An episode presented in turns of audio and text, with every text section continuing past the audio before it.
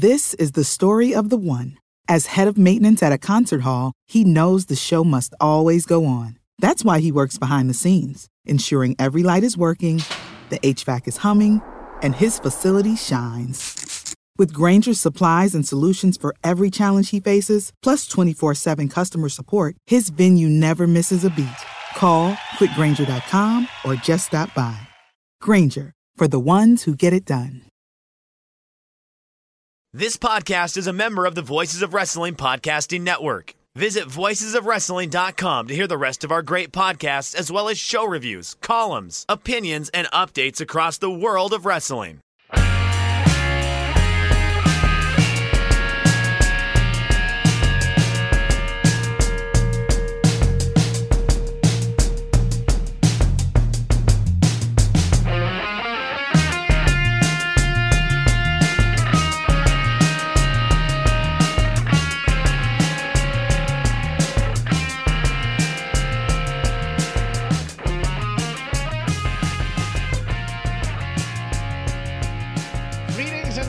And salutations. It's Shake Them Ropes. Jeff Hawkins, Chris Novembrino, Bobo the Wonder Monkey on the board. If you like ranty Jeff Hawkins, you are going to get yourselves some ranty Jeff Hawkins today. He's been threatening me with this all through the pre-show. He's just like, I'm gonna rant. I'm gonna talk over you. Get ready for it. Buckle in, Novembrino. Sit down and shut up. I'm gonna make your life horrible. After, after, ladies and gentlemen, Christopher Novembrino here, uh, getting ready to strap in. After outing me to my personal hero, my lord and liege, Erik Watts, trying to get Erik Watts to go on high wattage. Last week, of course, I talked about how there's an ongoing conspiracy where you try to pull the strings of society, government, any other thing that you can get your your filthy, grubby little paws on, any lever you can pull. And this week, you go after Erik Watts, Jeff. Explain yourself. I did not. I I was hoping for cross promotion that Erik Watts would go on high wattage and get high and drunk with you to watch Erik Watts matches. I mean, like, That I, was I was really trying to consider, like, Erik Watts actually coming on High Wattage. You've heard the theme song to High Wattage. It is, like, I don't know that I'd be thrilled about that theme song. No, I look. I, this will be a show on the WWE Network once I am made in charge of it. I am positive. Well, see, that'd be great. I, I will host a higher production version of High Wattage. Yeah. I, I was just shooting my shot and thought maybe maybe he might respond. Wait, somebody's interested in my matches? Okay, I, great. I mean, like, Uh, I he- might be. He's not active. Yeah, he's not active, and, and I might be like m- maybe America's number one Erik Watts connoisseur, namely because no one else is even attempting to go for that mantle. but I mean, hold on, hold on. That is a niche, niche entertainment genre, right? yeah. Well, I've been for, I've been covering wrestling for a long time. As you know, I believe that the the criticism is almost as much of an art form as the art itself, sometimes even more so. Um, and, and when it comes to Erik Watts, uh, yeah, I'm just passionate, man. I'm just passionate.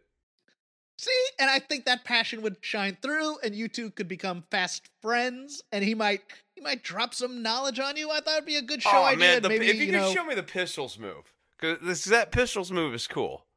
the resurrect the Patreon type of gimmick. I, you know, I was just looking out for you. I'd be great. People might pay to listen to Erik Watts. He might. Uh, I, I'm going to do the most self-indulgent thing I've ever done on this show. oh, re- oh, really? Good God. Chris, today starts my campaign, and I am quite serious about this. There's a job opening.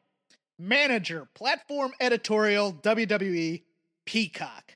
That's right. I want to be made head of the WWE's platform on Peacock. Now, I'm reading through the responsibilities. The, description of this thing is like uh, we're looking, we're grow- we're growing our team of smart, hungry, and upbeat doers who crave the chance to build something new at the epicenter of content, etc., etc. So if you can name all of Mick Foley's characters or know why Charlotte Flair claims to be born to conquer, You should come smell what the peacock is cooking. All right, that doesn't bring me in necessarily. Who, who's Charlotte Flair?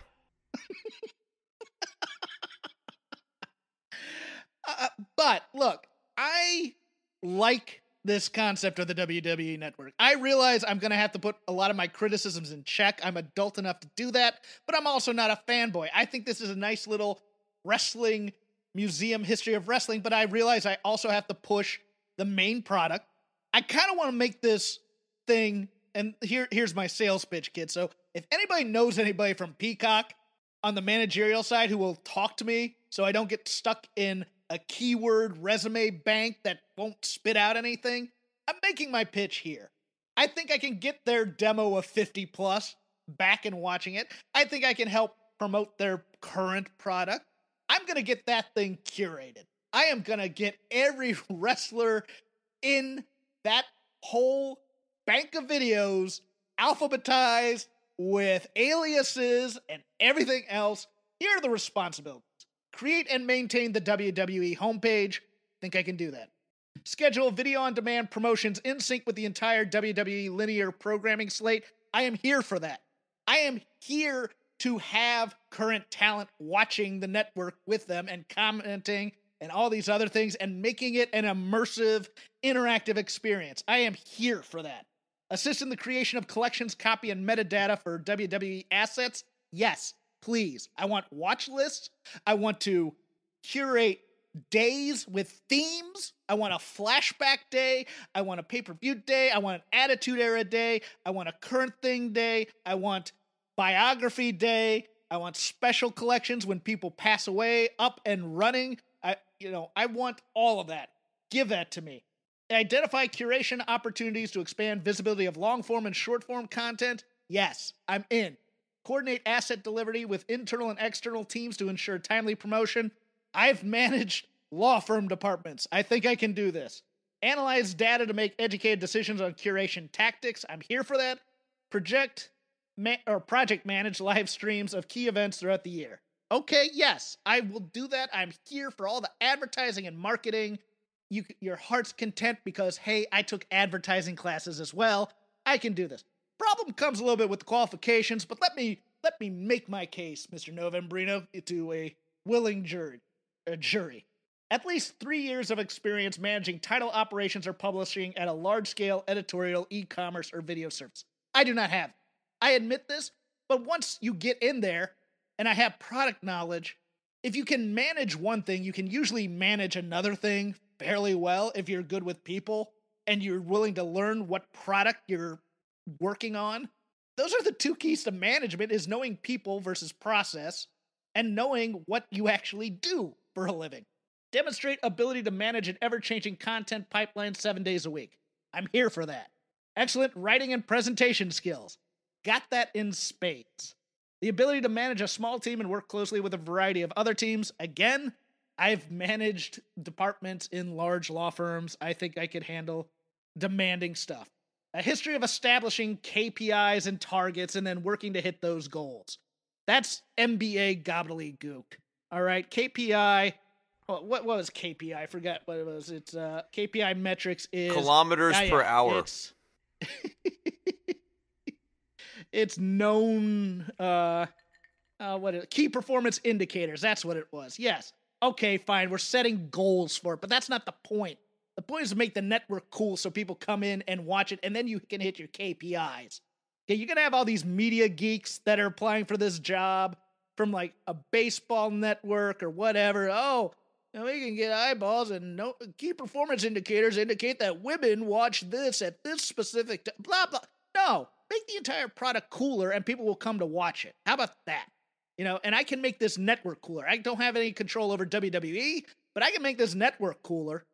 Even if it even if it's only a few eyeballs and even if there's only a limited number of wrestling fans. Why? Because I have a big network of wrestling fans I listen to on Twitter. I've been on multiple networks for their broadcasting. I will listen to wrestling fans. I will listen to WWE fans. And that's the thing I bring to this, Chris, is that on this podcast, you and I have both talked about, we know that there is a difference between the WWE fan and what the wrestling fan wants. I want to commingle those two things together. That is my goal for this network. Next thing, a passion for, for professional wrestling, sports, news, television, and movies. Duh. I got that. a- ability to work at 30 Rockefeller Plaza, New York, or Universal City, Los Angeles. Universal City is a mile and a half for me. I'll go work in your office. I will I will live in the cubicle zoos of corporate America. Just give me this shot. Give me this shot. I don't know I don't know how to get through human resources crappy resume banks to get there. I'm going to try and craft a resume this weekend. I'm going to have to put wrestling podcaster cuz I'm a geek on there probably to get through it to it. But if you guys know somebody on the management side of Peacock or know somebody who might know somebody, get them to have an informal chat with me because this is a job I can do. This is a job I have a passion for. This is I will make that network good for even the most jaded wrestling fan and even the most casual fan. I will have cross promotions across the board with other NBC properties to try and make it cooler and do my damnedest do my damnedest to do something with this entire library of video that Vince McMahon saw nothing in. That George Barrios and and and his part, I forget the woman's name, they thought that this was going to be magic and Vince saw it, liked it for a little bit, thought it's what something they should do and then forgot completely about it, did nothing with it, just threw a bunch of crap up there and said, "Go find it for yourselves." I'm going to make that thing so user friendly, so accessible to even the most casual of wrestling fan, and I'm going to make it fun. That's the other thing I want to do. I want to make this network fun. I want to get it curated. I want to get I want to get it organized so that people like me or Nove want to watch a bunch of Vader matches. We can watch a bunch of Vader matches, damn it. I want this job. If you can help me in any way, in any way, I know it'll be the end of this podcast, but for some, that's a blessing. Please. I might keep it going uh, just out of spite. You don't you don't know how I go. I, I kind of blow with the wind. I do my own thing.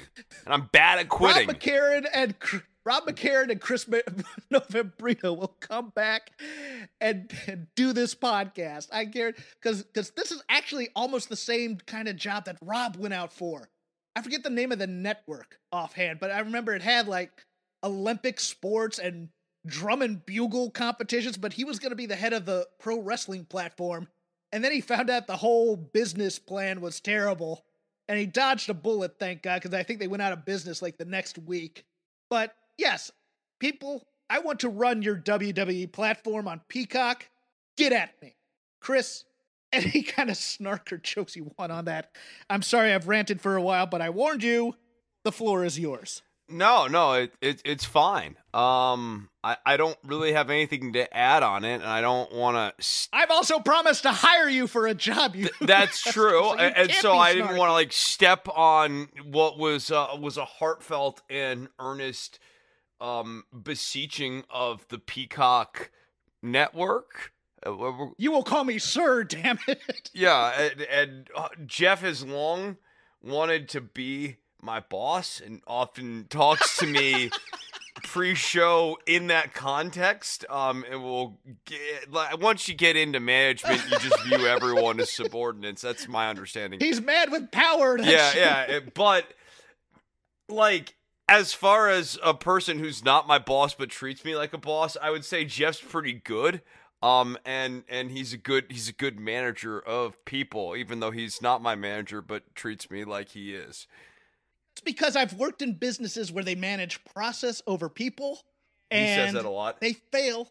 Oh God, I, I'm in a business like that now because I, as, as many of you know who follow me on Twitter, the the my my project partner got fired on Tuesday, and we are going live on a project, and it's because it's because the big boss, I think, just has a bit of a temper issue at times. I it I don't know what he may have done something wrong, but he was new to project management type stuff. But at the same time, in my ears is our kickoff for the main company, and I'm hearing things like, you know, here we're we're a family. oh no! that is I'm that's like, a trigger. Really? That's a trigger phrase for Jeff and I. Like uh, another one for me is Thanks for all that you do, especially if it's accompanied with multiple exclamation points. Like, Yeah, I'm like, my Yeah. mom never fired me. And if we're a family, I must be working for like the crazy uncle and aunt who we're afraid are going to come to the reunion because they drink a little too much and then they start telling the family what they really think about them. You know, that's. but this is a perfect segue for rant number two. oh, Get ready, people. oh my god! I, I, I was gonna try to get. I was Oh. gonna try to get one more lick in on this. I, I just No, no, go, Oh, go, okay, go, thank you. look I'm gonna get my lick in. Thank you. Uh, all I want to say to Peacock, uh, if Peacock is listening, one, you look fabulous today. Uh, but t- two, uh, I really think that Jeff and to a lesser extent myself would be able to make this network and this awesome like assemblage of wrestling history something that people of all ages could really enjoy. I, I think that between Jeff and myself, we do have a pretty good understanding. Being here at Voices of Wrestling for both of our cases, up, up almost a decade now. Uh, however long Voices of Wrestling's been around is basically however long Jeff and I have been around on Voices of Wrestling. Um, by doing that and spending all this time and watching all this wrestling, load these many years, Jeff and I have a pretty good and I would say a unique perspective um, that y- you can go on to indeed.com and search for keywords in marketing, but there is no substitute for literally spending hours on whatever it is, whether you're trying to learn an instrument or you want to get good at writing about a given subject or be knowledgeable on a given subject. And Jeff and I have logged the hours when it comes to professional wrestling. That was very good, Chris. Now get my coffee. I th- at least twice an episode I like to say something earnest. Um and then the rest of the time I just hide behind a veil of jokes. Yeah, that's me all the way. Uh, but speaking of bad corporate management and double speak, my one news item comes from today, late today. I was struggling for news, and then and then it was handed to me like a gift because I'm still a bit ragey from what happened at my job this week. Fightful has learned that there was a major meeting with WWE today, with several employees ending up upset.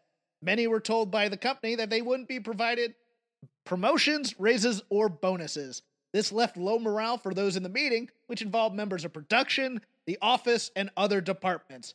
WWE has reported increasing revenue despite the pandemic. We're told that this was done for the employees, not talent or not a talent or wrestler meeting.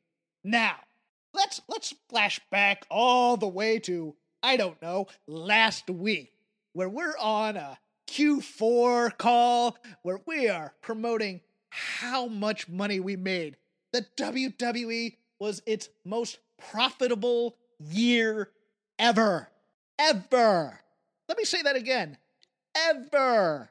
And they just sold their network, which they didn't think too highly of, to take care of it, to NBC for a billion dollars with a B on it. That is a B. And now you're going to have the, pardon my French, the balls to bring your company employees out here and just look at them with this sad face and go, well, you know, guys, we live in troubled times and times are tight yeah, right now. and- these are these are uncertain Gosh. economic times. what we really need to do is remember that we are a WWE This is a family. family. And that if, you know what, guys, short term sacrifices right now will help the longevity of this company for years to come. And it'll be something that that your children will have for their amusement. And Can you ima- can you imagine the amount of rage as as people mute their Zoom while they're while they're going, where you're just you, you know what would be even worse is like Vince McMahon gets up in front and like pulls his pockets inside Yeah, out. yeah. Guys, he goes mono- he there." goes monopoly guy on you. Yeah. Yes, and just shrugs his shoulders. This company last week on the call, last week. They were gosh, so oh, proud gosh, of themselves. Engagement. Yeah. Oh, and I had a situation like this. My first law firm job during the economic downturn of 07 08. They decided to cut half the accounting department, a lot of secretaries. They got rid of senior partners who were providing guidance to other attorneys and to our professional responsibility committee because they weren't bringing in the revenue. They were just sucking up everybody else's cash. And what they do is they get rid of all these people and then they start marketing themselves to law schools and other attorneys. They had their most profitable year ever because they were going by the metric profit per partner.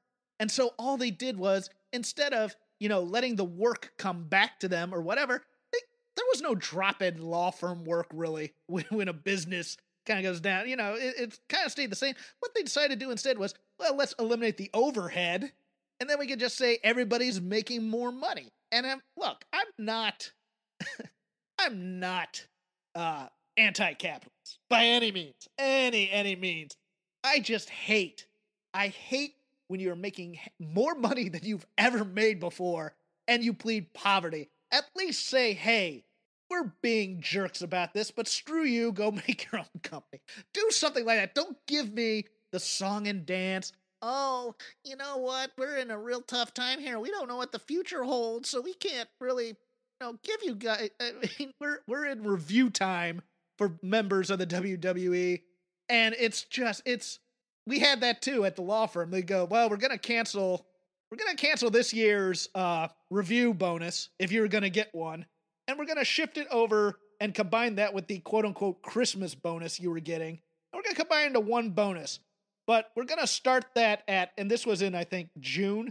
We're going to start that at February of next year. So basically, they didn't have to pay anybody bonuses or give anybody a raise either. It's all BS. These people are full of it. They should be ashamed of themselves. They should be ashamed of dancing to the beat of look how many profits, how many uh, profits. I would have so much more respect this. for them if they just said, "You know what? We made we made record profits last year during the pandemic when we asked all of you to work despite the risks, and we're keeping all of it."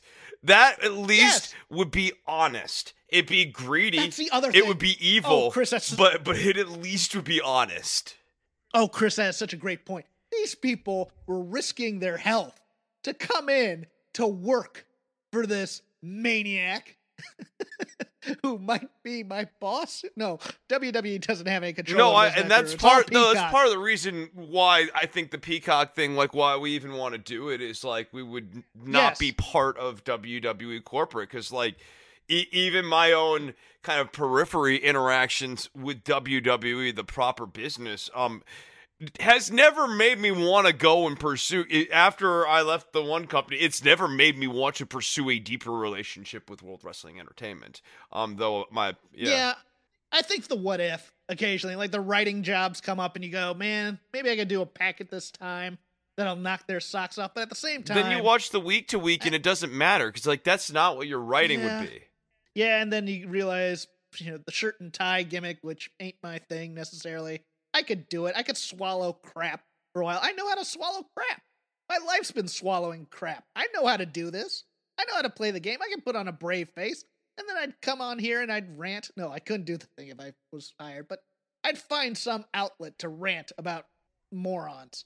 Probably DMs. Yeah, I was just saying you kind. yell at me in the DMs is is what this I'd sounds have, like. I'd yeah. have a I'd have a on on my burner phone because I know that they sometimes check your phone to make sure you're doing. Oh no, I'm getting a burner. But that said, look, I'd have more respect if you just said, "Hey, we're being selfish." you know, whatever. You can't. But I'm no, like it's inexcusable people- to not give these people raises just on the basis of they came in and worked their asses off for you this last year during COVID so you could keep wrestling on television. And, and Yes. like so you could keep it going. Vince wanted to run WrestleMania live in front of people in April of last year, which is increasingly seems like Mm-hmm. an insane move. Um uh, I did enjoy the Paul Heyman line tonight at the lowest attendance at WrestleMania ever. That was funny. But but um you have these you have all of your employees doing this Yaman's work to keep things going for Vince. He makes the money. He needs to share the money. And I, I certainly I can I guess my issue with the way You don't have to share all of it. You don't. It's not all of it, but like here's my thing, Jeff. We have talked about WWE as a business now for like how many years at this point, and like the thing about WWE as a corporation, WWE as a business is like they are like a nightmare capitalism story in so many ways. When it comes to like doing they did cutbacks going into this pandemic. I think about that like like think about how inexcusable it is. We not only can we not give you raises we fired people we made record profits and now we're not giving the people who are left who are fewer than before we started the pandemic we're not even giving them raises. Like this is a, a capitalism nightmare story. Like it, it is it's like a caricature and it is sort of like if you were a person more of an anti-capitalist persuasion it it's like a textbook example of all of the ills of capitalism and and all of it roots back to Vince and just that this guy something's missing inside of him. I don't know what it is um but something's just missing in this dude. Your most successful year when you were keeping this thing alive with skeleton crews and people who were sacrificing time from their families and risking their family's health. just to keep risking their family's health just to keep live television going. Mediocre at best Me- live television going. Not going that far because again peacock. Uh, but let's let's put it this way. You you saw an avenue to go in for an advantage in the market share when nobody else was in production these people come in and they sacrifice for you you go and you brag in the media and to anybody else who would hear you out that you had your most profitable year ever and then we're gonna have an all employee meeting to tell you people to bootstrap up. Up yours. End of rant. Let's take a breath. Chris, I'm going to take a break. Yeah, You can yeah, rant a yeah. So I, I mean, it wasn't all that long ago that I worked at a company that, uh, frankly, WWE treats them worse. But like, I, it- it's unfortunately uh, too often the case that a company makes insane profits and does not share them with the workers. Uh, and at this particular company, it was like we were making seventeen percent of uh or we, we were earning 17% of what we were making for the company uh which you know was was a horrible deal and these people uh at WWE I I hope that they consider their options cuz like they they really broke their back for Vince over this last year it, it, it this is just so gross it really is Chris, I think it's time. I think the jackalopes need an update. How's Slapjack doing? All right, Jack Pack, sit down and strap in. It was a bit of a rough week. As you know, Retribution has been embroiled in an ongoing, we'll call it a fracas with the New Day. I think in an earlier take, I might have referred to it as a hullabaloo. Uh, either way, the, the point is the New Day has been a bit of a thorn in the side of Retribution here lately. But it's been a big distraction from what's important to me about Retribution, which is about pecking order. Um, and like this week, they had a tag match. New Day wins. Okay, but wh- where where does that leave Slapjack in the pecking order? Is my question. And and I don't like this New Day pairing because it's distracting us from the important thing, which is that Slapjack's the real leader of Retribution. Well done, sir. Uh, let's go through the main roster thoughts that we have. Uh, any deep thoughts on Nia and her hole? Yeah, Nia Jax. I think once in a generation, a talented wrestler comes through the doors of WWE, and Nia Jax is that. Nia Jax has shown uh, a power and a grace on the microphone, and a power and a grace in the ring. And this week, we saw the synthesis of her eloquence and her in ring elegance with Ow, my hole. I, want an injury report. someone arm, someone leg. Bro, Sore she's neck. supposed to have a blown sphincter. What is she doing on SmackDown? Nia Jax hole probable. Yeah, no, I, I, I want her to like have retention issues. Like that should be a gift. Uh, you can't just do oh my hole and not follow it up. IBD. Go that I'm, I'm, as I said, blow. No, I'm saying blown sphincter. she just can't hold it in. Oh No, God. yeah, I, I mean, like that. That was a hell of a fall. Also, I, I- I gotta say this though, on a serious note, with that, if she keeps, I don't think that that's a great spot for her to be doing. Because I'm like, I'm, I'm, I already see WWE is already getting fond of this. Let's have Nia take an ass bump on the apron on the corner, and like, Nia's n- not a super like. You know, I'm joking about her being elegant in the ring. She's kind of you know she's shaky. Jeff and I have, have said this on multiple times. I don't think it's going to get any better anytime soon. She did not need to be taking this bump. This is in the pantheon of bad ideas with Piggy James and farting Natty.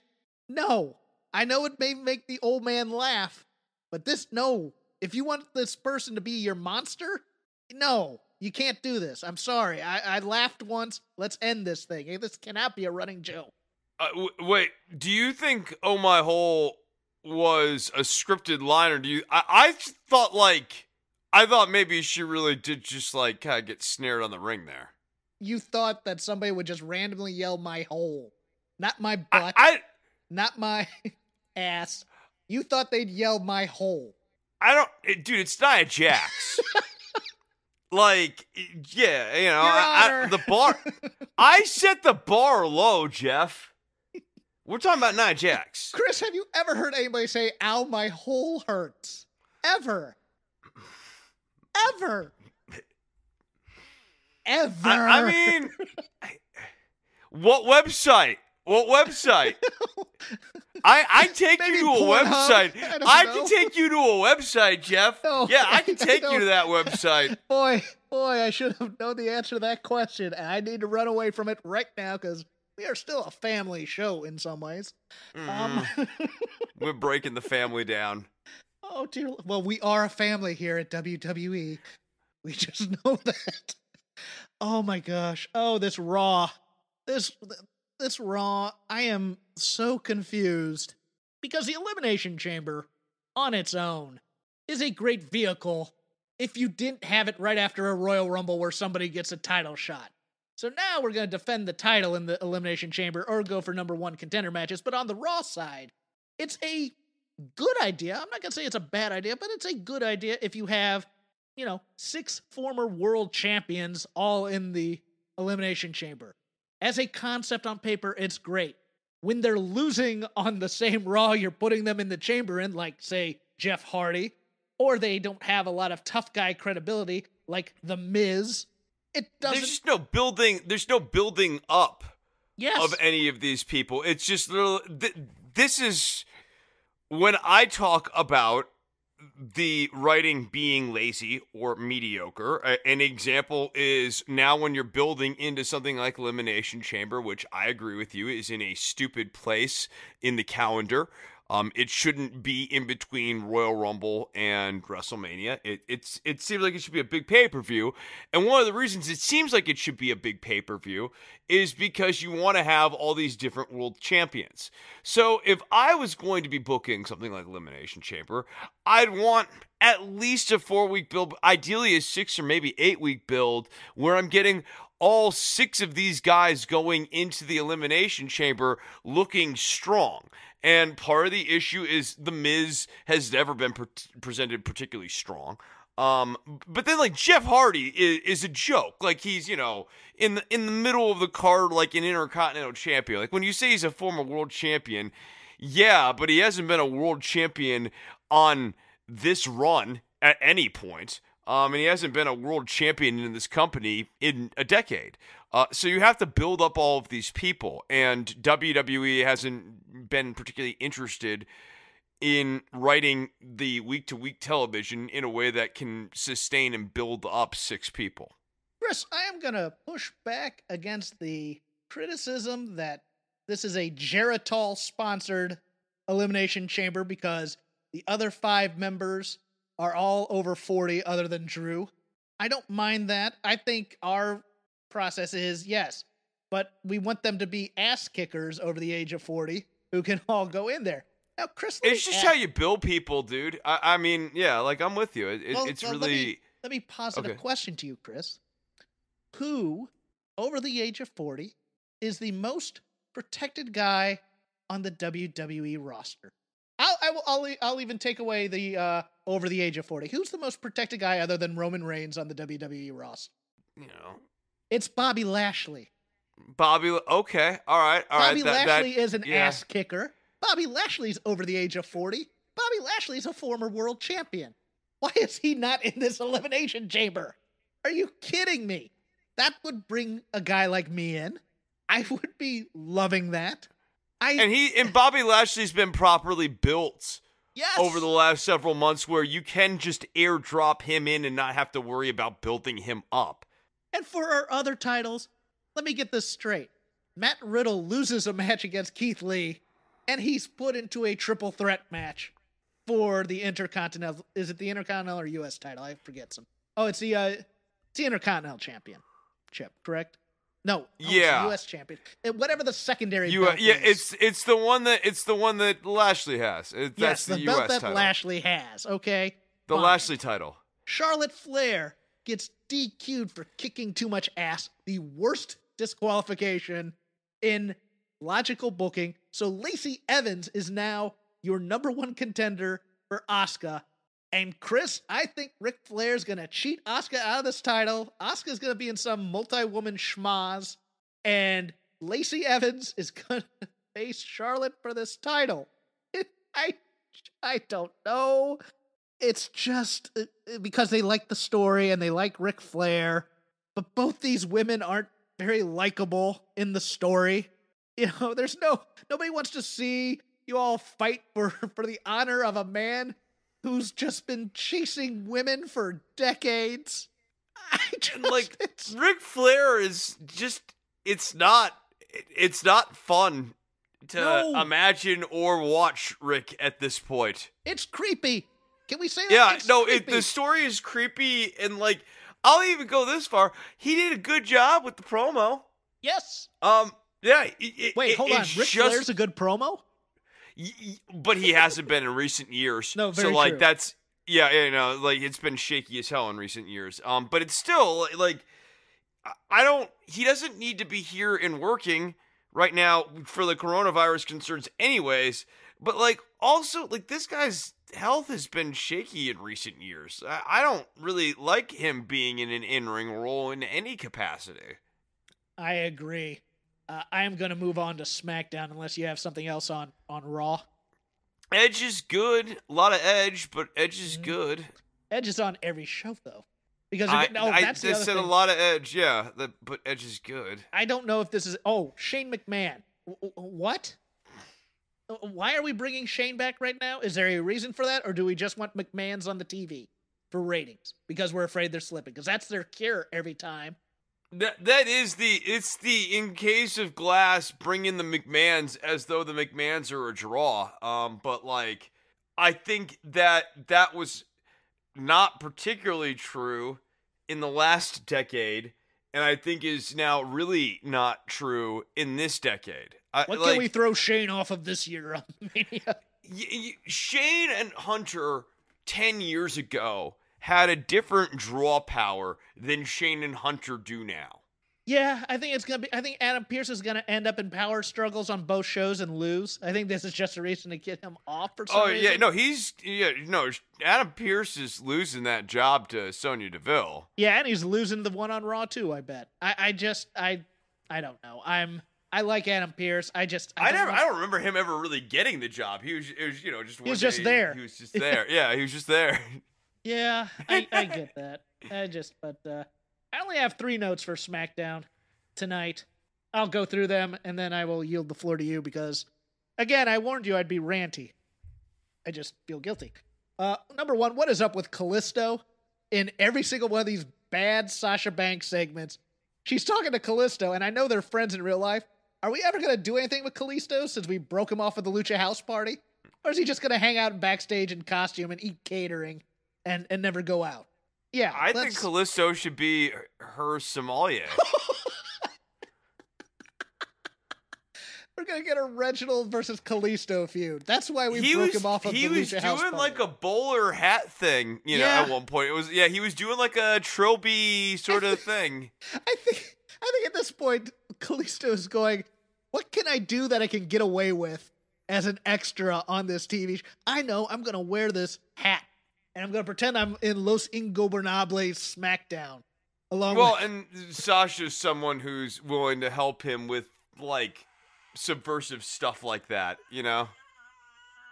Yeah, I mean, you know, sometimes you you stumble upon a gimmick like this, you know? Um so it may it, it may not seem like anything right now and it may well end up not being anything, but Billie Kay's headshot thing wasn't much of a thing at first, right? And, and there have been other gimmicks that have been like that, where they have basically been kind of like throwaway workshopped jokes, like uh, Drew Gulak in his PowerPoint presentation, which I really loved that gimmick.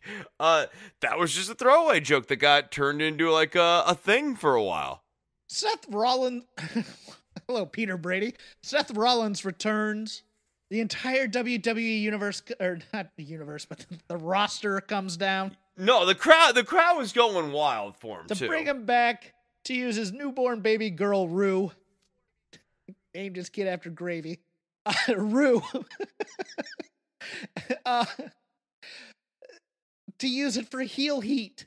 And uh, this was just so lame. It's like even the heels were like, "Oh, oh Baron Corbin's moral compass was somehow insulted by Seth Rollins coming down and cutting a promo about being the Messiah again and follow the way and play pinball like me and we'll make a rock opera about it. I I just I thought this was so if there's lame. someone who doesn't have a tolerance for a guy with a leader complex, it's King Corbin. no no all the heels. No no. Even this. This is my breaking point. Seth Rollins coming out and saying he's the same gimmick as he was. I, I'm sorry. I, I've seen enough here, sir. The, the this this stunt with your child that has been too far. All the stuff with the Mysterios, I was fine with. I was willing to turn a blind eye to that. But now this thing with your daughter, it's twisted. It's gross. I, I can't stand by anymore. I, I must I must disavow. Sir, I am more insulted by the fact you came out here without a different gimmick after a perfect chance to be repackaged. That is why I'm leaving this ring. Oh, what a lost opportunity. Well, and and they teased a repackaging of him by having him come out to the actual "Burn It Down" Seth Rollins music instead of the Monday Ooh, Night Messiah swerve, music. Chris. Swervy, Uh, swervy, so- swerve. Yeah, no, and they had well, they had the the fans incredibly heard the music and they just like they reacted to it like man. It, it, it, I guess sometimes you don't hear a song for so long and it just it, it hits a crowd and it just it speaks to their the on their zeitgeist of the moment, and, and that's there's what no- I was where- feeling. Oh, you mean the Yeah, on their in screens. Crowd noise was reacting to the music? No, no, no, no. That was that was all the microphone audio from the people watching on Uh, the Zoom crowd screens. cheer number two. That that's real. That's that's real house audience. Oh my sound. goodness. That's what they really sound like. No, I I, I mean the whole thing's ridiculous. Uh, I actually going back to the fake fans thing. I Roman coming out earlier uh, in the show with Paul Heyman and them and Adam Pearce having to stop and fake like the "you suck" chants that are being piped in are really getting to them was so lame. Like the most Squaresville thing. It's like looking at the trophy when you're coming out for a match. Yeah, I. Uh, at Ciampa. Ciampa's won that trophy twice. What does he care about the Dusty Cup? Oh my goodness! And the last note I had Street Profits pulling down the top rope during a match against a heel team. Kind of. What? I don't know that Otis and Chad. Otis is not I mean, a heel. This, is- this is Chad's a heel. Though. right. This is the story of the one. As a maintenance engineer, he hears things differently. To the untrained ear, everything on his shop floor might sound fine, but he can hear gears grinding or a belt slipping. So he steps in to fix the problem at hand before it gets out of hand. And he knows Grainger's got the right product he needs to get the job done, which is music to his ears. Call, click grainger.com, or just stop by. Granger, for the ones who get it done. When you need mealtime inspiration, it's worth shopping Kroger, where you'll find over 30,000 mouthwatering choices that excite your inner foodie. And no matter what tasty choice you make, you'll enjoy our everyday low prices, plus extra ways to save, like digital coupons worth over $600 each week. You can also save up to $1 off per gallon at the pump with fuel points. More savings and more inspiring flavors make shopping Kroger worth it every time. Kroger, fresh for everyone. Fuel restrictions apply. Yes, yes, but the hips thing has tweenered him.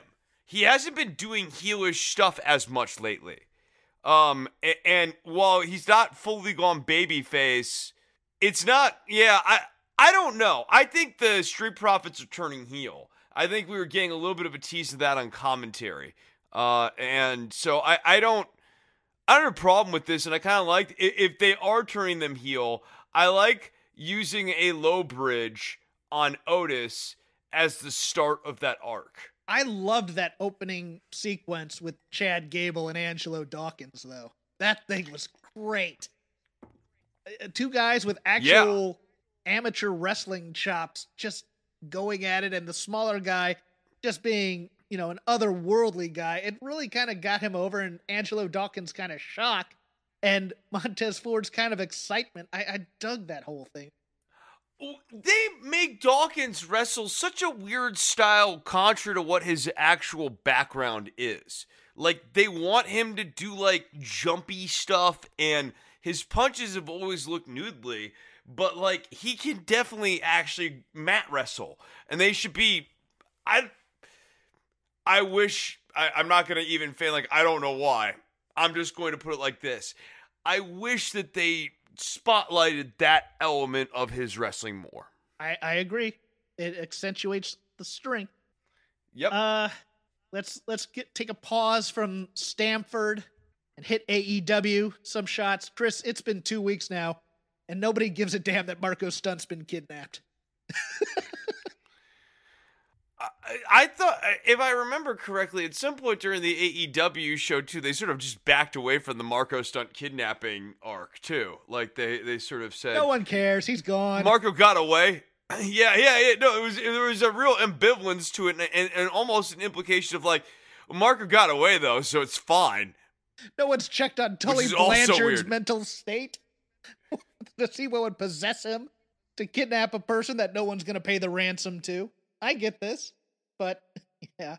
Uh, there's a lot to like on this AEW show. Not gonna lie, I I adored for what it was the Leyla Hirsch Thunder Rosa match because that's what I want women's wrestling to be. I want them to be two women wrestling. You can have a couple of choreographed things here and there as opposed to uh, say the dancing that goes on quite a bit.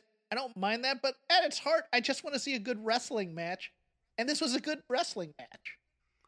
Yeah, I I'm a big fan of Leyla Hirsch, uh, and I'm a fan of Thunder Rosa as well too. Uh, and this is this is a good pairing, and I I concur. I I I just want to see a good women's wrestling match as well. Like I I, I think that there is a space for a flashy wrestler type. But at the end of the day, you know, I, I just want good product. Uh, it, it's you know we'll talk about Mako Satomura here in a minute. Like you know, like I just I just want good wrestling. Happy for Ryan Nemeth getting another payday, friend of Jeff's friends. So I'm finally cheering for other people's success. I think he plays a plays a nice role as kind of that gatekeeper heel. I, I like that. I, I'm I'm digging what they're doing with him right now. He kind of Yeah, I- like he's getting late in this show appearances. Mhm. Like, I, I, it's a great way to get established, and there's no harm in losing to who he's losing to. And so, in a way, he, he's a heel. It, but because he's having competitive enough matches against these higher card baby faces, it's establishing him as a heel. And we have smart baby faces on this roster between Sammy and how he handled his quitting of the inner circle, and also the entire Jeff Jeff Hardy, Matt Hardy, Adam Page sign this, ha ha ha type of thing, which are wrestling tropes, but it's nice to see that good guys know that people are trying to get one over on them and they just aren't going to have any of it. I, I, I like that as a refreshing change. Yeah, my only knock uh, on the inner circle stuff is it almost made MJF look stupid. Mm-hmm. Like it, it, it was dumb. No, it did for MJF did. to. Yeah, because there was actually a cameraman in there, and, and and it's not just oh there was a cameraman like oh we all know there's a cameraman like they acknowledged the cameraman as part of the scene and so that that made MJF seem really stupid. It would have been great if Sammy would go, "There's a camera here, stupid." just just points. Off. No, like it should have just ended with him pointing at the camera and just like throwing up his hands and just be like, "I can't, I can't, I gotta go." Uh, and and the main event on Wednesday was my uh, sweet spot in many ways. I loved Kenta and Omega versus Moxley and Murder Hawk up until the Good Brothers got involved. Up until then, what a fun brawl this thing was, I thought. Yeah, yeah, I, I agree. I just it, the Good Brothers stuff and you know the Omega angle is just it's Kenta has freshened it up. I, I, I, I will grant that. Um, but like, I, I'd sort of like saying, you know, adding guacamole to this mediocre fast food has spiced up this fast food. Like, yes, obviously you've brought guacamole into the mix here, but like, you know, it's, it's still what it is. Mini rant incoming as we go to NXT UK. The debut and the aforementioned Mako Satomura. Let me speak on this. I don't mind all the women's vignettes this week. I think it's nice to build up that division, but the vignettes they had were mostly meh. Meiko Satomura is a rock star. I get that sh- most people on WWE land and WWE UK universe don't know her. It doesn't matter that the other members of your roster are hanging out in the backstage as she comes to go through, or that Kay Lee Ray is watching from the stands. It doesn't that doesn't make her a bigger star. Putting her with Isla Dawn week one, again, I understand WWE's thinking with this. These are bigger stars than the people we're bringing in, and ergo, they should have some trouble with them when they come out and debut. Isla Dawn is week three or week four opponent. Meiko Satomura should be killing someone. We have no clue who she is. Perhaps someone with absolutely no value to this roster much like, oddly enough, Xia Li did on the stateside show this week. I was so surprised that she didn't go up against Amale, especially since Amale's current. No, I, I'm serious. Like, Amale's a heel. Meiko Satomura also quizzically presented as a babyface when I think, you know, you want to get her over, have her as a heel. Like, and just have her murder people with those kicks. Oh, no, I think but, she's like, a babyface. She I think she's an ass kicking, grizzled I know, veteran I, No, I know she's a babyface. I, that's what I'm saying. I said I'm surprised that she's not being presented as a heel. Um, and, and she's she, she, is being presented as a babyface. Okay, that's that's choice. Um, so in that case, Amale's the perfect candidate for her to one hit KO her. Or if she's going up against Isla Dawn, who's also been generally presented as a babyface, which made this also kind of a weird choice. I still think this should have been a one hit KO situation. I think Meiko Satomura's uh, Scorpion Rising needed to be got over. It's just this devastating flash move.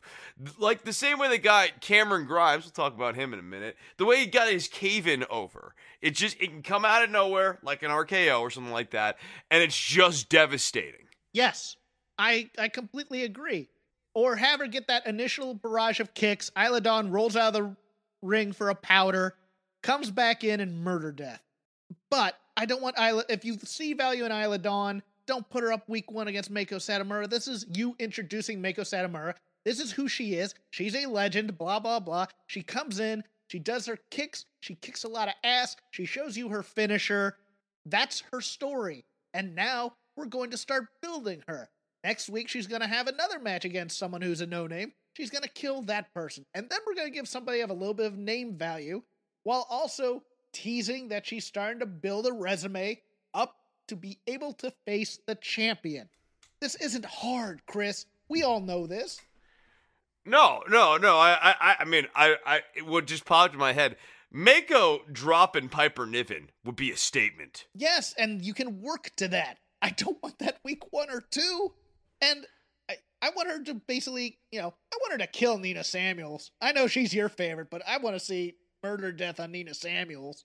But the fact is, why is Isla Dawn getting the upper hand at any point on somebody's debut? That it was so weird. I just it, it it, it was a very AEW debut match where like it's two 50-50 you're like okay no like one of these two competitors whether it's a team or whether it's just a one-on-one match like AEW does the very long like 7 or 8 minute 50-50 match when it really should be like a 4 minute 70-30 match. And that's what WWE did here. It's that old WWE thinking that our people are superstars who are larger than life. And if you come in here, you are lesser than those people. So they have to get some offense on you to keep that charade, as, as, as William Regal says, going. That these these are the creme de la creme. And if you come in here as as a legend, you're not really a legend until you've gone 50 50 with Isla Dawn in an empty arena. Good God. I was frustrated by this. I, I got to correct you real quickly here. It's never empty when you're in the Thunderdome. This isn't the Thunderdome in Britain. but it's never empty when you're in the Thunderdome. My only other big note was on the main event. I somewhat adored this, even though I was saddened that the greatest wrestler on the UK ro- roster, the Wild Boar, was not involved in this. But I thought, again, I will give a lot of credit for storytelling. I thought the story was quite good. They attack Hitchman in the back. They knock him out after all the all the weeks of getting double teamed and knocked out. So Eddie Dennis has to fill in. Eddie Dennis is not dressed to compete, but it's a street fight, so you come as you are. He has his belt. He has a button-down shirt a bit. This is a fun brawl, with the exception maybe of that having to stand there for a little bit while uh, Mark Andrews gets settled, and it looks like he may have either broke his jaw or he knocked a tooth or two out as he came down. His his his mouth hit one of the hands, and that's why he was bleeding. But the blood helped the street fight. So if he's okay with it, and boy, he powered through this, I'm fine with this. I loved, loved, loved the primates outfit for this. He came looking for a street fight as well. I think maybe uh you, you could call it a guerrilla assault. Big pop for that one, Chris. I enjoyed that. Um I believe that Webster had knee pads over jeans, although they were all black, so I couldn't quite tell. This was a fun little brawl all over the place and a little bit of carnage and what I want in a street fight. Was it Doom versus the Horseman? By no means. And please go watch that in honor of Butch Reed. It is a fantastic street fight. But I loved this a little bit, Chris. I did. Yeah. I, okay. So I. I don't, I'm not as high on it as you are, although obviously, like you know, I love the primate and and I enjoyed the hunt, of course. I really liked getting Dennis and Primate in this and sort of just switching up who the pairing is from that trio just to give us something fresh because we have seen the hunt versus Mark Andrews and Flash Morgan Webster. I like that it gave the baby faces a bit of like an edge going into this. It also gave them some finality when they won this too. Um thought the match was a little bit long.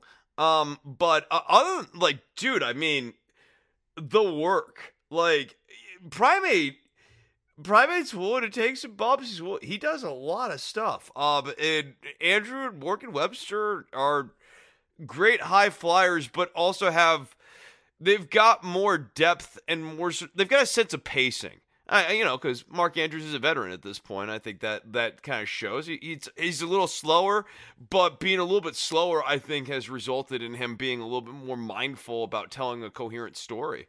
Um, and yeah, I I like this match, man. I will I will make a rule uh, for street fights, one of each type of move or a wrestling move to keep the wrestling thing going. I don't mind wrestling moves. I hated kind of the choreography towards the end a bit where they're flying all over the place. The shooting star Yes. and the senton at the same time. That that's a little goofy the- in a street fight. But the brawling parts were so good, and even Andrews and Webster looked like they have a little bit of brawling uh, prowess in them. So I kind of those were the parts I was really, you know, where I was like, yeah, this is what I want. I just want to see two teams try to beat the crap out of each other because that's a street. I don't care about drop kicks.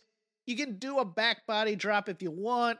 You can do maybe one dive or one, but really, I just want to see you two guys try and kill each other and make me believe it. That's all I want out of a One street fight. one small aesthetic thing about street fights that I want to see change. I want taped hands. Yes, taped fists. I want taped hands. I want taped I want fists. taped hands. Yes, Yes. I, I, yeah, taped fists. I yep. concur. I want blue jeans. I want knee pads over blue jeans. I will take muscle shirts if you can give it to me, but if you and, want to come bare and I want more punching. But yeah, tape tape the fists up, more punching. And yes, those are the two most important things. And then if you want to add a weight belt or something, you know, some guy plans to bring a weapon with him because it is a street fight after all. So you want to do that as opposed to thinking it's a wrestling match with a gimmick. I am fine with that as well. But yes, taped fists, very, very important. I concur with you 100%. We will end with NXT and then go into our NXT takeover preview, Vengeance Day, as opposed to Valentine's Day. what is Day. the opposite of Valentine's Day? Uh, okay. I will, uh, boy, there, I have a lot of random thoughts because I had to watch this today. Uh, number one, Raul Mendoza is great and has been great since he was signed for the, as an alternate for the Cruiserweight Classic. I, I really enjoyed this, this match between, uh, Legado del Fantasma and MSK, but I thought Raul Mendoza really kept it all together at some point. Uh, Chris, have we ever found out what MSK stands for? No, man, they're they've got a lot of faith in MSK, and I, I'm with you. It's like we have just completely blown past introducing these people in any meaningful way. They just did that one kind of grading promo. I didn't really like them, and now they're on their way to the finals. Yeah, I, I agree with that. Um, I liked the Mercedes Martinez video quite a bit. Uh, I'm I'm I'm really kind of hyped for this triple threat. The other two were kind of repeats, I thought, uh, of of other videos we've seen, but I liked that. Uh, yeah, yeah, I like toning the Toni Storm and Io Shirai history on its ear a little bit. You know, it's it's a fresh coat of paint. before I get off of that, I know that people hate, really aren't going to like that for some reason. Uh, Men- not Roman Mendoza, uh, uh, Santos Escobar and Karrion Kross are going to have a match, and it's probably going to be Karrion Kross crushing the cruiserweight champion in some way. I get that. I understand that. I think it'd be much more genius if somehow the cruiserweight champion got one over on Karrion Kross without cheating. But here's one thing you can't say: it was a logical storyline. I get that it's a it's alpha villain versus beta villain. I get that. I know that people want the heel face dynamic, but Legado del Fantasma tried to frame Karrion Kross by using tarot cards at a beatdown. So it makes sense he's kind of pissed about that. I will I will praise them for the logical storytelling of this, even though this reeks of Hunter wanting big guys to crush little guys to get big guys over. Yeah, I I mean, look, I like I like the framing twist on it. I really do. And that it's the one part that keeps me going, "Oh, and I kind of like that." I I don't like that El Hijo del Fantasma is uh, uh, almost certainly going to get annihilated by Karrion Kross here in this next match. Yes, because I think Santos Escobar is such a star, and they're not doing anything with that stardom other than, you know, occasionally coming out and, and telling his lackeys that it's okay for them to lose. That's Yeah, right, right, right. No one touches me. And, and then, like, that veneer's going to be gone because Karrion Kross is going to destroy him. Uh, the Xia Li match is exactly what the Meiko Satomura match should have been. Uh, my the the Lucha Underground is of NXT though is complete with this Karen Q character. Uh, my the only positive the only positive of this is if she actually turns out to be part dragon and burns Kacy Catanzaro's face off at some point. Yeah. No, that'd be. I want a Mortal Kombat style fatality now from uh Tian Sha. Yeah. Uh the post match histrionics, not my jam. Again, too Lucha Underground for me. I like my NXT a little bit more. No, hold on. No, you you gotta stop with that. This this if this was Lucha Underground, I would have made it through about a season and a half of Lucha of the Hidden Temple. Not chance. Like this is this is like a parody of Lucha Underground. And I, I want to just quote the philosopher Beth Phoenix at you real quickly. Wait, here. you have to scream this. Are we supposed to believe that this is a 1,000 year old dragon? It's the zombie referee. It's Eddie Dennis, the, the wagon. He's a thousand years old. the. Blah. I loved the Johnny Gargano, William Regal, Kushida thing. It was pure pro wrestling stupidity, and I loved every beat of it. I loved I every beat like. I don't know what it is about the Gargano stuff. It's so it's it's unrepentantly stupid, and like they're like a really dumb faction, but like it's fun. They're I don't, knuckleheads. I don't know what it is. yes. Yeah. Austin Theory is just a, a moron, and I love it as a lackey. Gargano is such a fraud, and everybody he knows he's a fraud, but he's not winking and nodding into it. He's bought in to being this fraudulent, flaky heel, feigning injuries and trying to get one over on Regal, and Regal's not having any of it. Yes, it's pure '80s wrestling stupidity, and I adored it, Chris. I, it was every beat of the it. only was thing so I, the only thing I don't fully love yet is I don't feel like Indy has gotten enough of a shine out of this. I feel like we've really gotten Austin. We've gotten Austin's character over at this point, and the dynamic between Austin and Johnny, and like set up that there might be a feud between them for the belt at some point here. Uh, I'm not sure how I feel about turning Austin Theory face. He just seems like a heel to me. Um, but. Uh, I feel like Indy Hartwell needs to get some shine, and they need to move some more narrative through her.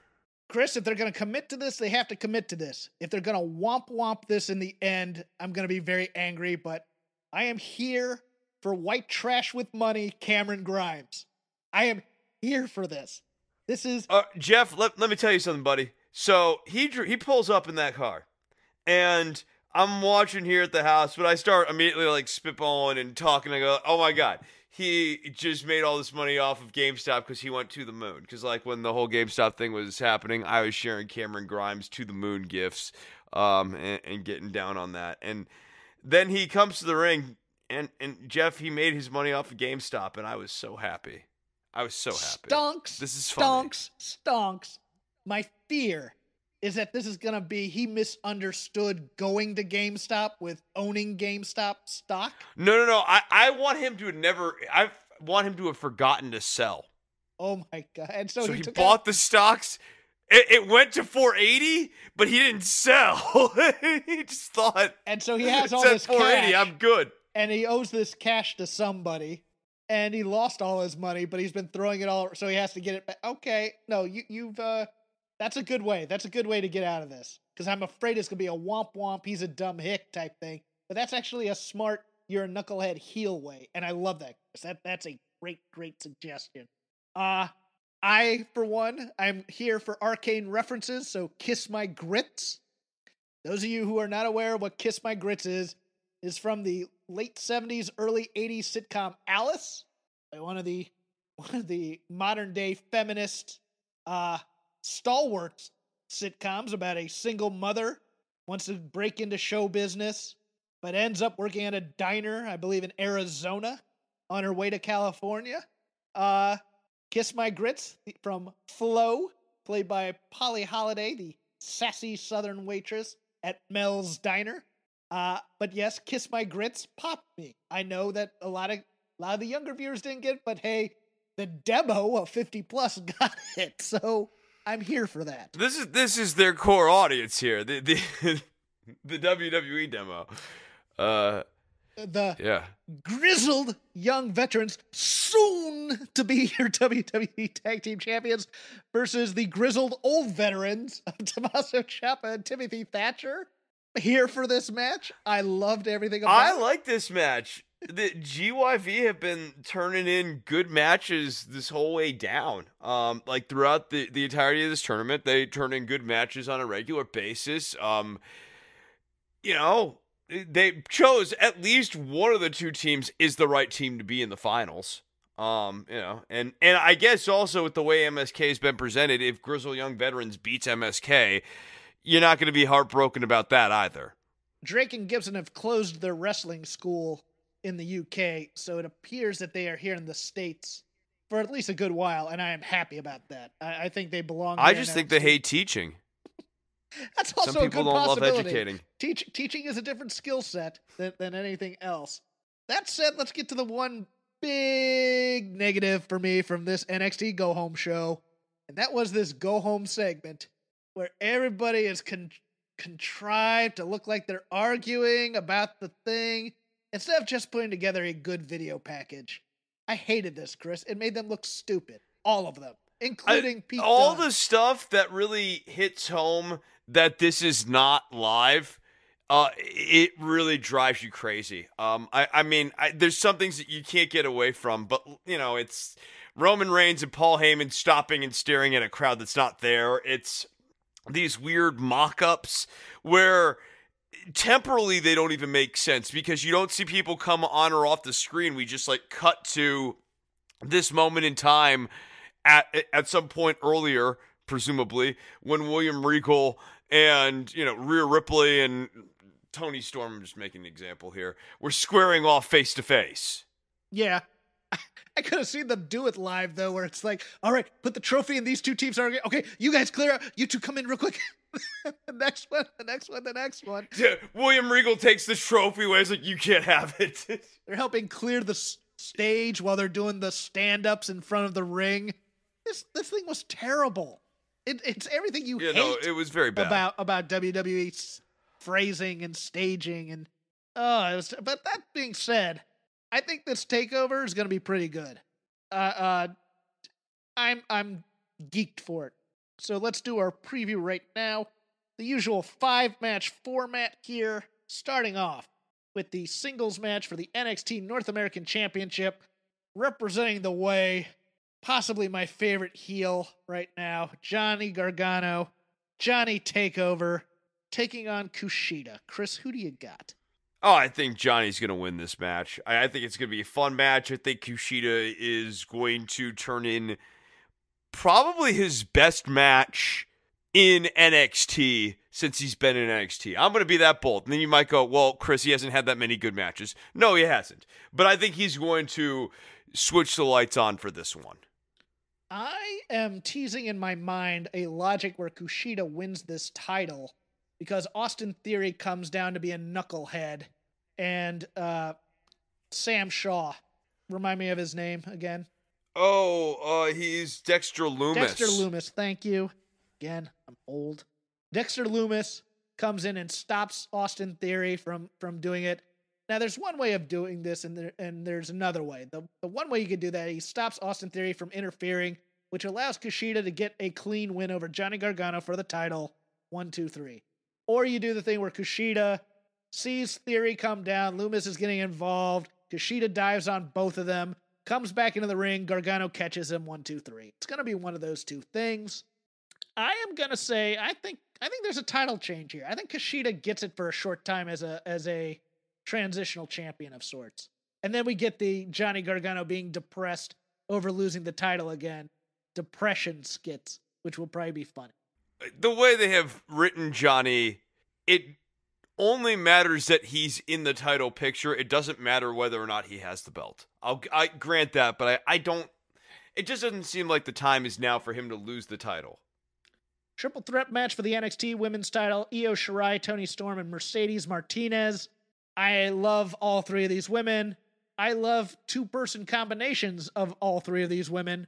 Let's see how they do as a three three person thing where you do two people working with each other while one takes a nap. I think Mercedes Martinez is in here to take the fall. I think it's very possible that Toni Storm beats Mercedes Martinez so they don't have to beat Io Shirai. I think it's very possible Io Shirai ends up on the main roster after this, but you never know. Uh, I am going to say though that okay, if, if Gargano retains, then Toni Storm is beating Mercedes Martinez for this title. Gargano loses the title, Io Shirai will retain. What say you? I feel like the title change does happen with this title. I'm going back and forth in my head on whether it's going to be Toni or Mercedes, though. Because I think Mercedes makes some sense as a transitional champion. Okay. Transitional for who Uh, then? and um, we are trying to build up Xia Li. Like we're trying to build heels right now. Is the only thing I'm thinking about. When you're looking at kind of the undercard, we're not building baby face challengers for Toni Storm. We're trying to build heels to go up against a potential baby face, and it almost seems like, well, they certainly were kind of at least teasing a little bit Mercedes at, at, you know somewhere in between, not purely as a heel at this point.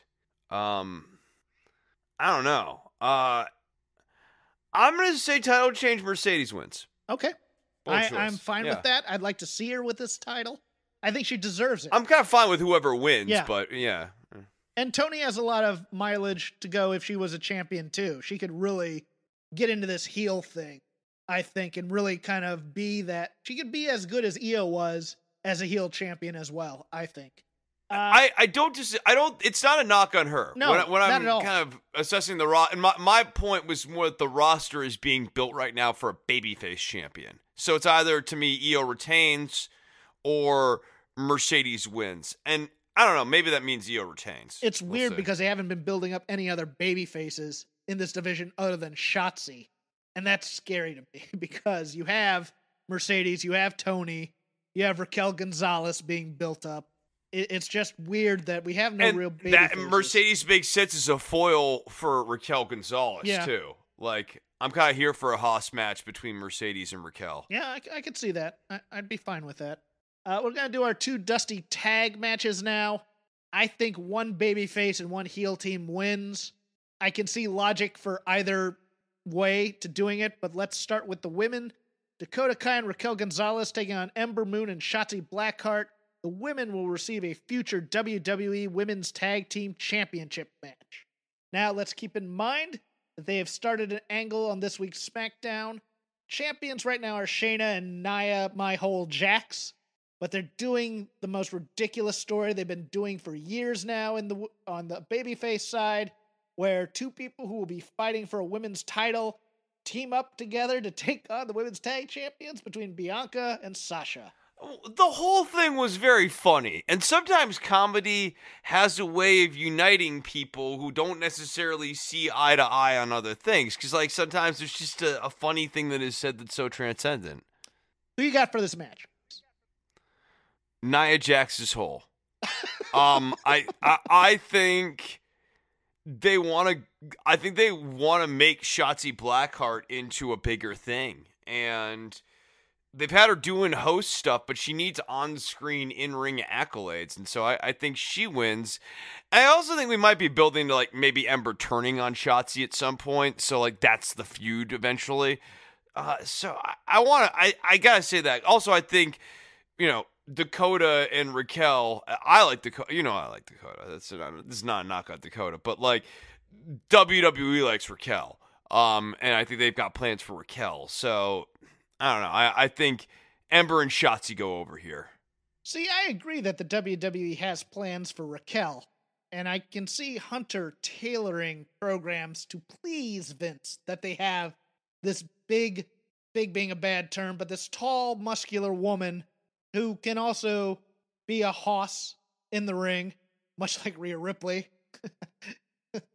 and Bianca, which I haven't done a whole lot with other than Bianca, but Rhea Ripley still she's not she hasn't been seen since the Rumble. Are you kidding me with that? So here's why I think maybe Dakota and Raquel win this. Because Vince and the WWE Women's Tag Team Champions are still his domain. Vince loves those moments in matches where two giant women stare each other down. And he would be all over that moment when Raquel Gonzalez and Nia Jax, much like Tamina and Nia Jax, or Rhea and Nia Jax, or Rhea and Tamina. You get my point.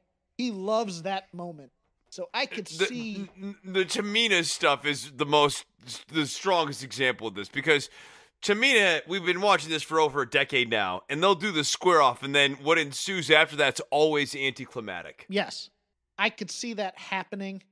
I could also see the reason why I brought up the feud from SmackDown is I could see Sasha and Bianca taking the titles off of them, losing to Dakota and Raquel Gonzalez, and that then starts the animosity between Sasha and Bianca to get to the title match at WrestleMania.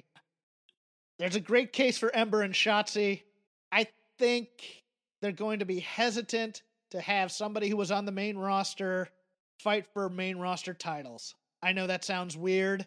Oh boy, who to beat here? I I'm gonna say Raquel and uh, and Dakota Kai win this one.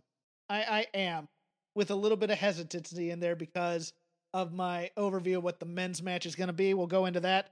MSK, Nash Carter, and Wes Lee taking on the grizzled young veterans, soon to be your WWE Tag Team Champions or NXT Tag Team Champions.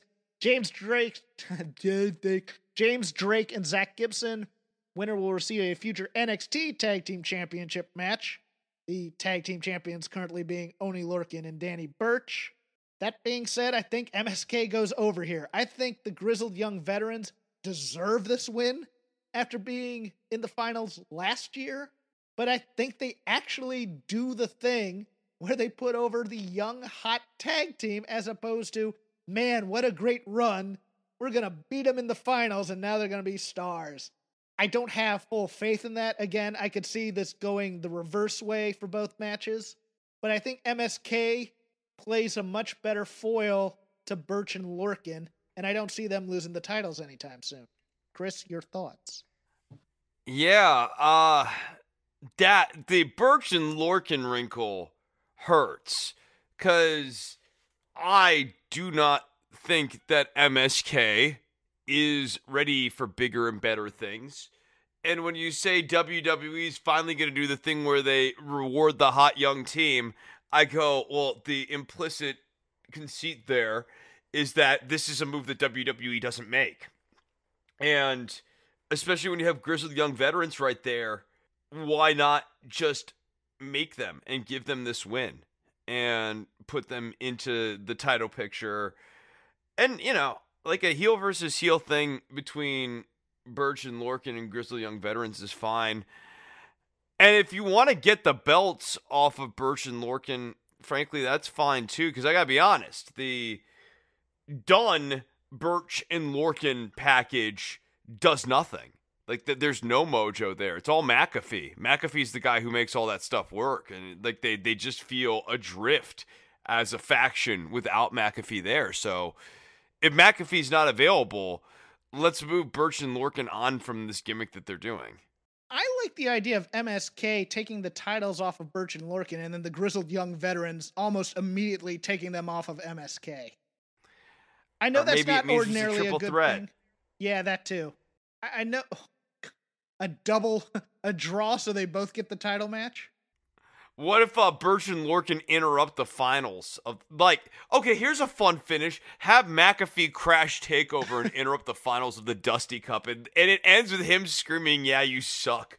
into the camera as the closing promo. I think that's way too main roster. I think people would rebel against that. I I, I have McAfee interfering in the in the main event though, Chris. So you stole my thunder just a little bit, but I like that.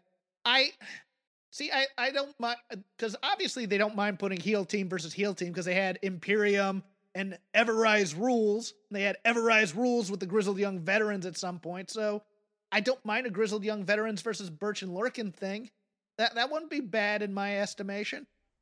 But I, I no, just, I, I don't see why not. Yeah, yeah. So it's very confusing to me. I know you don't ordinarily take a take titles off of a babyface team immediately after having them win, but it would be such a grizzled young veterans thing to do as well. But the grizzled young veterans were here last year in the finals. if they go to the finals twice in a row without winning it, I think there's something wrong with that too. You got me overthinking. Yeah, that, that feels weird. Yeah, no, it feels weird. And, and here's the other thing too, in terms of pairing Gibson with whoever. Zach Gibson can get heel heat on anyone. Like you get the most unpopular person in America, and Gibson can get heel heat on him. So I think I'm still gonna stick with MSK reluctantly. Who you got? I'm gonna stick with the Grizzly Young veterans winning this. And I, I'm Yeah. fine with either scenario because I love. I'm not Grizzlies. fine with MSK being made. I, I, I, I, I'm not sold on them yet. They could always lose the tag titles or the tag match going in. That I know they could. Yeah, they could. Yeah, I mean, yeah. I just, I don't know. I, I think they, yeah. in what I in what I think is going to be a fantastic match, probably marred by overbooking at some point with the undisputed era and whatever this crew of Dunne and and uh, one and two are. Finn Balor taking on Pete Dunne for the single for a singles match. Pete, Finn Balor versus Pete Dunne for the NXT Championship and probably the right to be destroyed by Karrion Kross in a post match beatdown. Chris, do they switch the title off of Pete Dunne? Does Finn Balor keep this? Does someone turn on Finn Balor? Does Pat McAfee come back and interject himself into this whole thing? What say you? I don't think Pete Dunne wins the title. Um, I, I don't. I, it'd be an interesting move, but then, as you said, Karrion Kross is clearly trying to get into the title picture, and the most sort of interesting pairing for Kross visually is sort of like Balor versus Kross, because Balor does kind of come off as you know. A, you could even bring back the demon, you know, actually have Balor be the demon and, you know, bring out his Venom character. But, you know, Karrion Kross does come off as the comic book sort of like heel villain for Balor to go up against. And I think they could have a good match. Uh, I mean, I think Dunne and Kross could have a good match too, but Dunne's just being booked as a heel right now. And, and to your point, they're not against that. But I there's they the way they like booking Karrion Kross with like the spooky ooky stuff. Um, you need certain wrestlers to do that sort of angle with, and like Balor lends himself to the spooky ooky stuff, and so does uh, Santos Escobar in a way that Pete Dunne's character doesn't. Pete Dunne ain't taking that crap. Right. He he's just as likely to you know throw a kick and knock out Scarlett. He shrugs his shoulder and then like breaks Scarlett's fingers and the fingernail thing that she wears on there. Yeah, I can I can see that. Um, I think Finn Balor wins. I think probably with the help of the Undisputed Era getting interference out of the way, and while they're fighting on the outside, after the pin, Karrion Kross comes in and belly to backs Finn Balor in some way, or whatever the hell he does w- with his move. But uh, and that's gonna be the uh, that's gonna be the takeaway from that is the setup for the next feud. But I have Finn Balor retaining as well. Uh, let's end it there. This has been Shake Them Ropes. You can follow me at Crap Game 13. You can follow Chris at DWATG. That's short for Don't Worry About the Government. You can just follow the show at Shake Them Ropes. We are part of the Voices of Wrestling Network. Every show for almost every single promotion in the world. Some I've never even heard of, to be honest with you. But we have the flagship. We have everything elite. We have music on the mat. We have Open the Voice Gate. Uh, wrestling Omakase. Whatever your wrestling picadillos are, we got a show for them more than likely. Chris, tell them about your side projects. Yeah, Don't Worry About the Government is my flagship show, Jeff, and you can find that at don'tworry.tv on iTunes, on Stitcher, and at patreon.com slash DWATG, where we do a video version of it.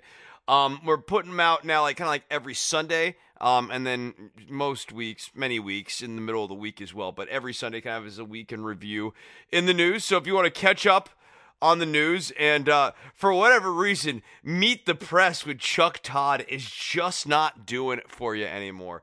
Don't worry about the government's got you covered, brother. Sorry. Go and check it out over at don'tworry.tv. See, that was a good plug. I popped Jeff. Uh, that's that's called quality radio. Chuck Todd sucks. Hopefully, by this time next week, I will have some sort of traction on the Peacock job. Thank you. Oh, you're gonna have traction, all right, pal. in traction. This is the story of the one. As head of maintenance at a concert hall, he knows the show must always go on. That's why he works behind the scenes, ensuring every light is working, the HVAC is humming, and his facility shines. With Grainger's supplies and solutions for every challenge he faces, plus 24 7 customer support, his venue never misses a beat. Call clickgrainger.com or just stop by. Grainger, for the ones who get it done.